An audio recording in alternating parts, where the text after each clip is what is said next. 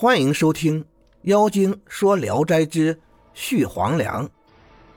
阎王让计算一下他生平买官鬻爵、贪赃枉法和所霸占的田产，所得的金银财宝到底有多少？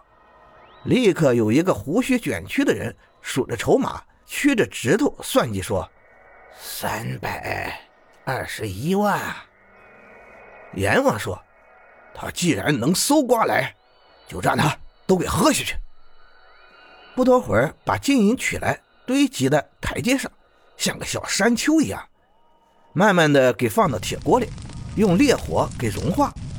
巨鬼让几个小鬼更替着用勺子灌到曾某的口中，流到脸颊上的皮肤啊都被臭裂了，灌到喉咙里，五脏六腑像是开锅一样。曾某活着的时候恨自己搜刮的太少，眼下又觉得此物实在是太多了，半天才给灌尽。阎王下令，把曾某押解到甘肃甘州，托生个女的。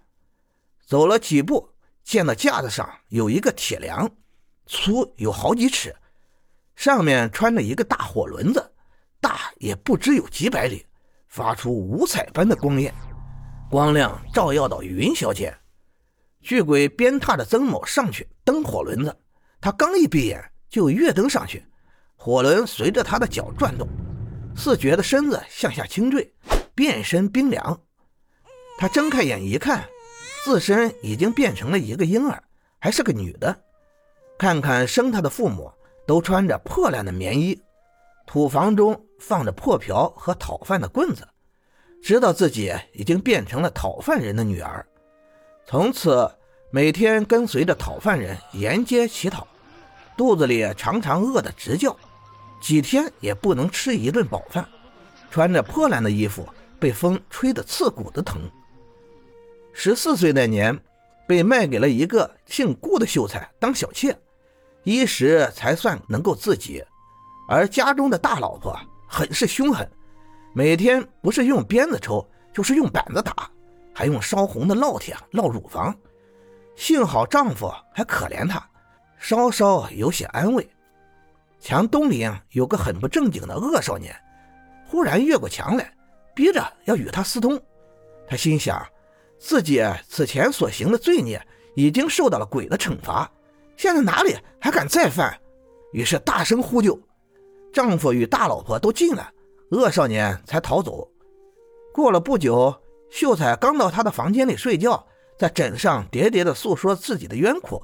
忽然一声巨响，房门打开，有两个贼持刀闯了进来，竟然砍掉了秀才的头，抢光衣物就走了。他团团的趴在被子底下，大气都不敢出。等到贼去了，才哭喊着跑到大老婆的房中。大老婆大惊。哭着与他一块去验看秀才的尸体，怀疑啊是他招引奸夫害死了自己的丈夫，因而写状告到了州官刺史。刺史严加拷问，以酷刑毒打他，使他招认定案，依照法律判凌迟处死，把他绑着到了行刑的地方，他胸中冤枉之气堵塞，大跳着喊着冤屈，觉得比十八层地狱还要黑暗。正在悲痛呼嚎的时候，忽然听到同游的朋友说：“老兄，你做噩梦了吗？”曾某忽然醒悟过来，见到老和尚还盘着腿坐在那里，同游的人都在问他：“天晚了，肚子都饿了，为什么睡了这么久啊？”曾某这才脸色惨淡的坐起来。老和尚微笑着说：“占卦的说你做宰相。”是否灵验啊？曾某越发惊异，行礼向老和尚请教。老和尚说：“要修自己的德行，要行人道，就是在火坑中也是能长出青莲花来的。我这个山野中的和尚，哪里能参透其中的玄妙啊？”曾某兴高采烈的来，垂头丧气的回去。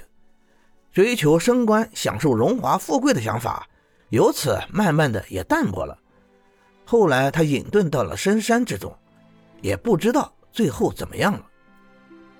感谢您的收听，您的支持是我持续创作的最大动力。如果喜欢，请关注订阅。朋友们，我们下期再见。